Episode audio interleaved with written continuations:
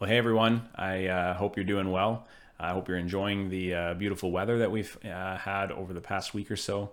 Um, also, very excited that uh, many of you uh, today, when you are watching this, you're going to be uh, doing it together, um, you know, meeting in small groups. Um, and that's just awesome. It is so great that we are able to kind of do that in person together, um, meet with smaller groups of our missional families. Um, definitely look forward to the day where we'll all be together. Um, but this is uh, this is a welcome blessing uh, in the interim. I I, I trust. Um, and as we uh, as we look at Acts uh, together uh, today, let's just open in prayer. Uh, Father, I just thank you so much that you have allowed us to even meet in some small groups um, today, and I just pray that that would be a real blessing um, to everybody. Uh, thank you so much that you are in control of this whole situation, um, that you have always been in control, and that even in these difficult circumstances, that your word continues to go forth and your word still has power. Um, and we trust that we are going to look back on, on this time and, and see it as um, see the, some of the good in it. And, and we just know that you're, you're at work, um, even when we don't fully understand what's going on. Um, so, Lord, I just pray that this morning, as we uh, open again the book of Acts, that you would uh, open our hearts and minds, um, and uh, may we hear from you uh, today. So, we pray all these things in Christ's name. Amen. You know, as we've gone through the past few months, and uh, I've prepared a, a couple of these video teachings now, I've intentionally tried to avoid talking too much about COVID 19 and relating everything back to this current circumstance we find ourselves in. And I'm not entirely sure why that is. I think I, I partly just got the sense that, I mean, I was tired of hearing about it. Everybody's kind of tired of hearing about it. Um, and so trying to give us a reprieve from that, or maybe it's just because I'm I'm so looking forward to it being like completely in the past um, that I'm trying to, you know, make it feel like it, it it's not actually here whatever the reason, I'm going to break down a little bit today and, and use it to start us off with a bit of an illustration. And I, I wonder how much mileage preachers and teachers are going to get out of this over the next few years. Um, I'm sure I'm not going to be the last one to use it as an illustration. But anyways, what I'm getting at is that that when we when I think back on how this like whole thing developed, right? Um, you know, I I was up north in Fort McMurray for a lot of the winter uh, working and I would hear news reports, and you know, you kind of hear vaguely this about this virus that's kind of offshore. It's it's a, another country's problem, and but it's growing and growing and moving and moving, and and all of a sudden we're talking about trying to contain it and trying to stop it and trying to implement things to control it. Um, eventually, like it leads to some shocking announcements, like we all know that we're going to shut down borders, we're going to stop sports, you know, we're going to stop large gatherings. Um, but I remember particularly at some point in this timeline, um, officials coming, you know, coming out and saying, and, and maybe it was Dr. Tam or others, but the the attitude coming out was like, we we can't stop this anymore. Like we've we've passed the point where we this can be contained. This is now a pandemic. Um, it is coming, and like you can't we can't do anything to stop it. All we can do is try to slow the spread and slow the impact. But like it's happening and I think you know there's some parallels there with with kind of the themes that we see in Acts about the gospel. I mean, the gospel is a much more positive thing, but like in the same way, you know, Luke describes it as something that can't be stopped. The word of the Lord is going forward, um, and it's going to no matter what. Um, and we see this like Christ was crucified by the Jews. They tried to stop him, but he came back to life. I mean, the Jewish leaders arrested the disciples, but they refused to stop preaching and then they murder Stephen, but then his persecutor Saul is converted. And then even racial divides and geography can't hold this message back. Like the word of the Lord is going forward and, and it can't be stopped. And this theme is something that we've talked about before, but again, as we come to Acts chapter 11 and 12, it rings true. And I can't help but be reminded of, of um, the words of Gamaliel in Acts chapter 5 you know when he's talking to the to the council that are trying to decide what to do with the disciples and they're sort of prophetic words he says so in the present case i say to you stay away from these men and let them alone. For if this plan or action is of men it will be overthrown. But if it is of god you will not be able to overthrow them or else you may even be found fighting against god. And this is really like luke's description in acts is like yeah like gamaliel's right. Like they're going to find themselves fighting against God because God is the main actor of this story. And He, by His Spirit, is the one who's working to spread his word and to accomplish his purposes, and he can't be stopped.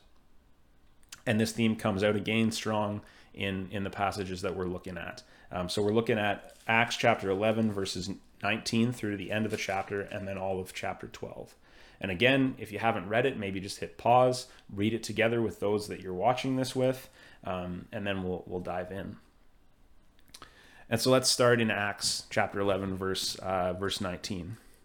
So then those who were scattered because of the persecution that occurred in connection with Stephen made their way to Phoenicia and Cyprus and Antioch, speaking the word to no one except Jews alone. But there were some of them, men of Cyprus and Cyrene, who came to Antioch and began speaking to the Greeks also, preaching the Lord Jesus. And the hand of the Lord was with them, and a large number who believed turned to the Lord. And so like in this in this part of the chapter we kind of see a continuation of what darcy was talking about last week. Like it's a it's a tag on to that to that storyline like you'll remember that um, at the end of chapter 7 the story of stephen the, the church is persecuted and the church is scattered from jerusalem and then here luke tells us that some of these men have uh, men and women have headed north and eventually made it to antioch and they're these believers who had been scattered they're sharing about jesus as they go but mostly to Jews only, not to Gentiles. But you know, and, and that's probably because like they haven't heard about what's gone on with um, Cornelius and Peter and, and the council in in chapter eleven. Um, but there's some who are moved by the Spirit or or are in kind of in accordance with with the Spirit are are sharing um, to the Gentiles as well. They're like, yeah, like we're Greek speakers, let's share this to Greeks. Um, and uh, and the the Spirit is obviously at work um, and and the, he's obviously prompting them to to kind of share this good news with a wider audience. Like Luke interprets it for us, like the hand of the Lord was with them, and a large number who believed turned to the Lord. And so we see this establishment, um, regardless of language divide, regardless of, of race divide, like this establishment of a church in Antioch, uh, a largely Gentile city of about, probably about half a million people at this time and it, it eventually is going to become a fixture for the church, a, a home ground, a new epicenter of faith. And when the Jerusalem church hears about what's going on in Antioch, they send Barnabas up there to encourage them. And then he goes, he, he says, like, keep on it, keep going. He goes and finds Saul, brings him back, and then they spend a year together in Antioch, teaching the disciples and training them and establishing the church there. So they're like, like what what had been intended for evil um, and and the the Jews attempt to squash the church in Jerusalem by killing Stephen and breaking out and, and this persecution breaking out. Like subsequently like God grabs a hold of Saul's life. He shows the Jerusalem church the gospels for all people regardless of language race heritage. And although like Stephen's murder did end up scattering the church the Lord is going to use it as part of his taking the gospel to the Gentile world. And it's those that were scattered that are establishing this new this new like uh, center of faith in Antioch, and it's going to become an important city in the future um, in in the chapter in the later chapters of Acts. And then, like we see in verse 26, there's this great little nugget where, um, like Luke tells us that at Antioch is the first place that the disciples are called Christians, because they've been given this like people have recognized that there's this new identity um, that that they're not like they're they're Jews, but they're not like entirely tied to Judaism. It's something different, and so we start to see them grow out and have this have this distinct identity um, from Judaism. And so again, the word is going forward. Um, nothing nothing can stop it, and and the Lord is at work through His people to spread His gospel. And then Luke pivots in in chapter 12 and while he said basically says like meanwhile while all of this happening is happening at Antioch, you know, the the church is still experiencing persecution in Jerusalem. And he opens uh, and closes chapter 12, kind of bookends it by ta- telling the story about uh, about Herod, how he's trying to persecute the church, trying to kill the apostles, um, but then ultimately like ends up being struck down by God. Um, so he bookends the story um, with the story of Herod. Now, this would be Herod Agrippa. Um, he's the grandson of Herod the Great. Um, so Herod the Great would have been the, the ruler of this region uh, during the time of Christ's birth. Um, so, so you know, uh, opposing Jesus, opposing Christians kind of runs in the family. Like Herod, Herod the Great would have been the one who tried to kill Jesus at birth. He, he issued that order. Um, and then Herod Agrippa is trying to kill Jesus' disciples, Christ's followers, um, later on. And apparently his motivation is political. Like he's he's trying to win favor with the Jews. There still is this animosity between Jews and, and the Christian movement, and they want it stamped out. And so Herod kind of describes to us how, or sorry, Luke describes to us how Herod had James, the brother of John, um, you know, one of the twelve apostles, not not the brother of Jesus. Uh, he's one of the sons of Zebedee, one of the sons of thunder. Um, Herod has James killed, put to death by the sword.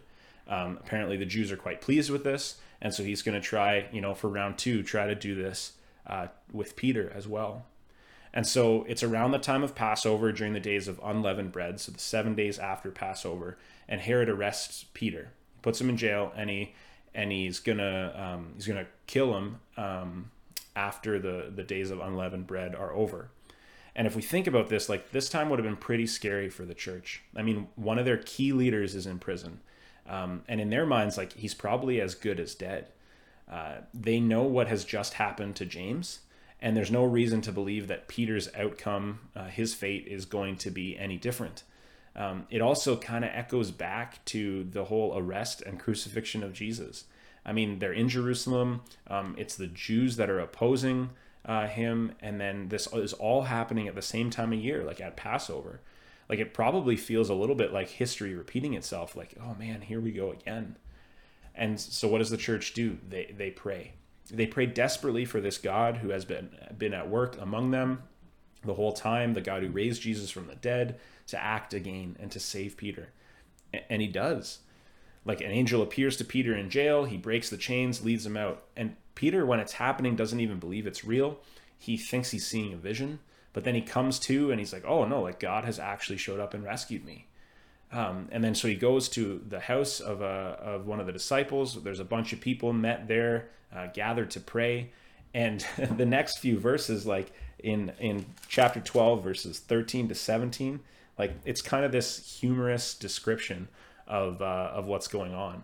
Like Peter's knocking at the door. Rhoda, the servant girl, comes to the door and is like, "Oh, it's Peter!" Like, and but in her excitement, doesn't even open the door to let him in, just runs off to tell everybody else, who then are like, no, no, you're crazy. Like, that's not actually, there's no way that like our prayers have actually been answered here.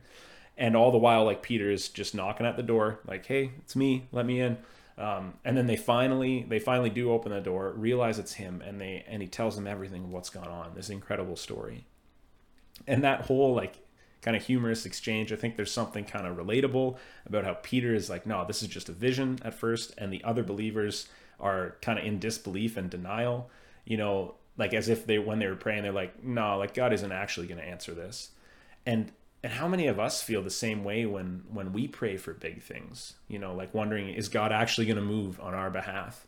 Like i know most times that i read this story i find it all sort of funny because i totally can relate to that that challenge and that that disbelief sort of that um, that whole thing. Uh, but this time around, when I read it, you know, there was another thing that stuck out to me, um, and it's not right in that passage where it's describing what happened, but it's it's actually verse two of of the chapter, chapter twelve, verse two, where Luke tells us that Herod had James, the brother of John, put to death with a sword, and that struck me because I was thinking like, why why did God not save James?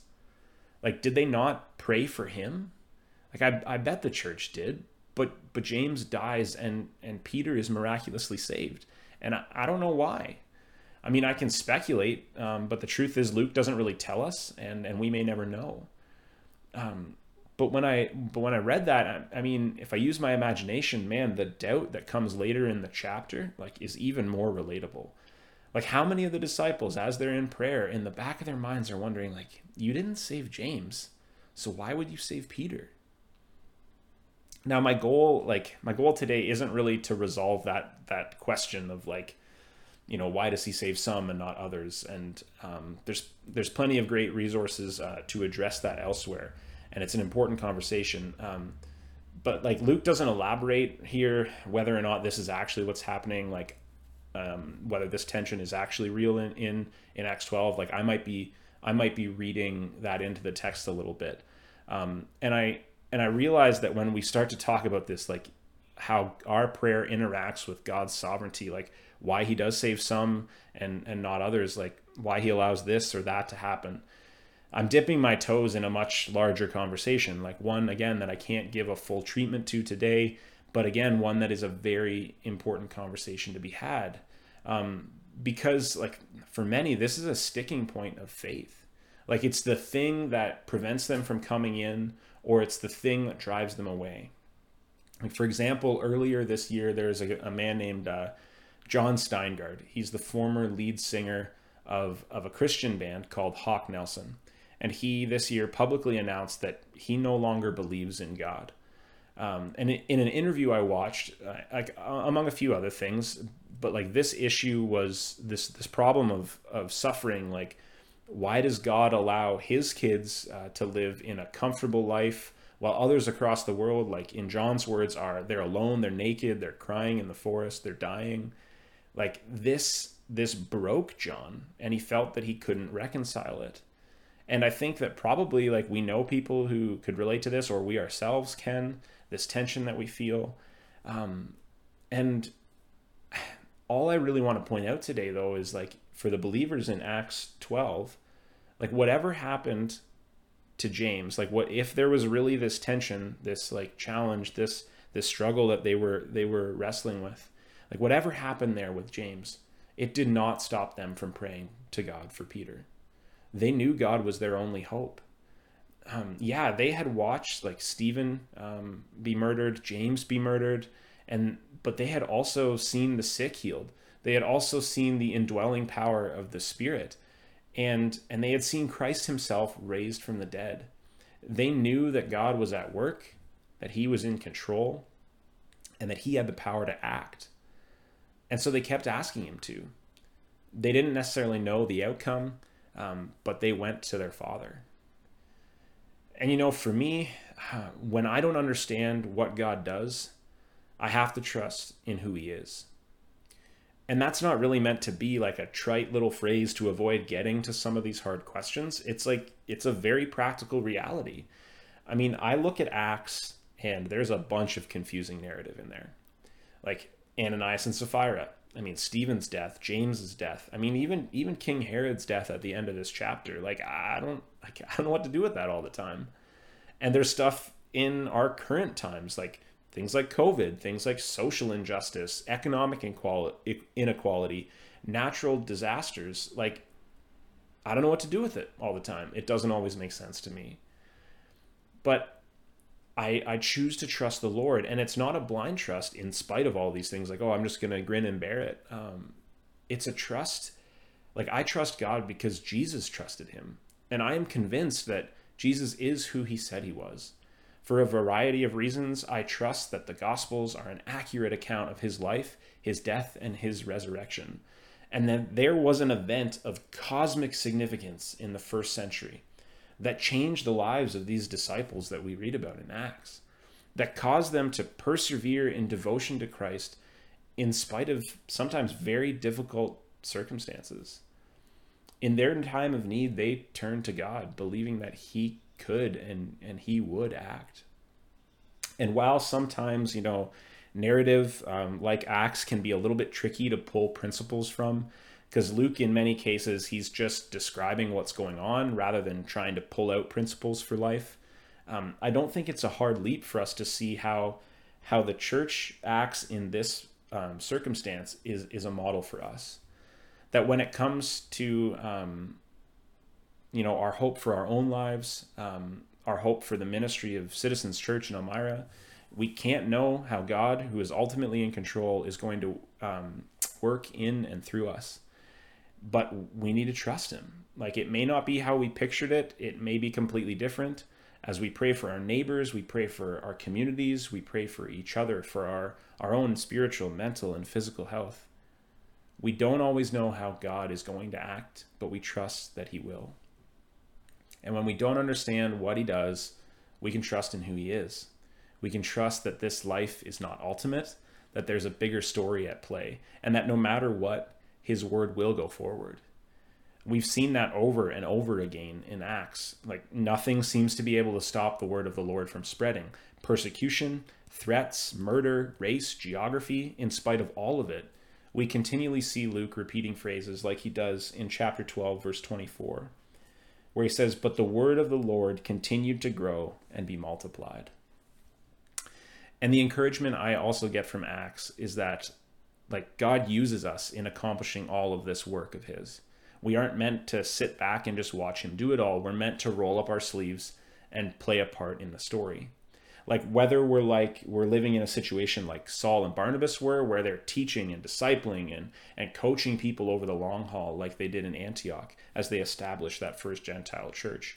Whether you're in that sort of situation or you're more like those that were gathered in Mary's house in chapter 12, fervently praying, desperately praying for God to move like no matter what God calls us to do those kinds of things and get our hands dirty, so to speak, and to join Him in the work of spreading His word. And then know at the end of the day that we trust it's by His Spirit, by His power, that the work is accomplished. That we get to just participate like a young boy or girl working alongside their father, learning his craft. So let's be a body that trusts the Lord, that that stays close to him in prayer, that participates in his work and teaches others to do the same. And so as we consider the example of, of those that we read about in, in chapter 11 and 12, I just want to close um, by reading some words from, from Isaiah in chapter 55. Seek the Lord while he may be found. Call upon him while he is near. Let the wicked forsake his way, and the unrighteous man his thoughts, and let him return to the Lord, and he will have compassion on him, and to our God, for he will abundantly pardon. For my thoughts are not your thoughts, nor are your ways my ways, declares the Lord. For as the heavens are higher than the earth, so are my ways higher than your ways, and my thoughts than your thoughts. For as the rain and the snow come down from heaven, and do not return there without watering the earth, and making it bear and sprout, and furnishing the seed to the sower, and bread to the eater, so will my word be which goes forth from my mouth. It will not return to me empty, without accomplishing what I desire, and without succeeding in the matter for which I sent it. Let's pray. Father, we thank you so much that you are at work in the world that you are sovereign, that you are in control. And we acknowledge that, yeah, sometimes, sometimes what you do does not make sense to us. Sometimes it's confusing and it's hard to swallow. It's hard to know um, what to do with it. And yeah, Lord, just help us to trust you in spite of that. Help us to trust you not not blindly, but to trust in who Jesus was, into in, in in what he did to be convinced for good reason that that you are trustworthy even when particular actions don't make sense. But Lord, we've seen this example of how you have taken your word forward in acts through your people. You have given them boldness to pray big prayers. You have given them uh, encouragement in in the ways that you have acted and done miraculous things. And we just pray that you would do the same for us. Give us that boldness. Give us that encouragement. Um, give us that fervor uh, to pray and to ask big things, but to trust that you are ultimately in control and that's okay. That's a good thing. Um, to not be bothered by that, but to but to be excited by that. We love you, Lord, um, and we want your gospel to go forward in Elmira in the same way that it went forward um, in uh, in Acts. And so we just give that into your hands and trust that you're going to work in and through us. Uh, we give our lives to you. In Christ's name we pray. Amen.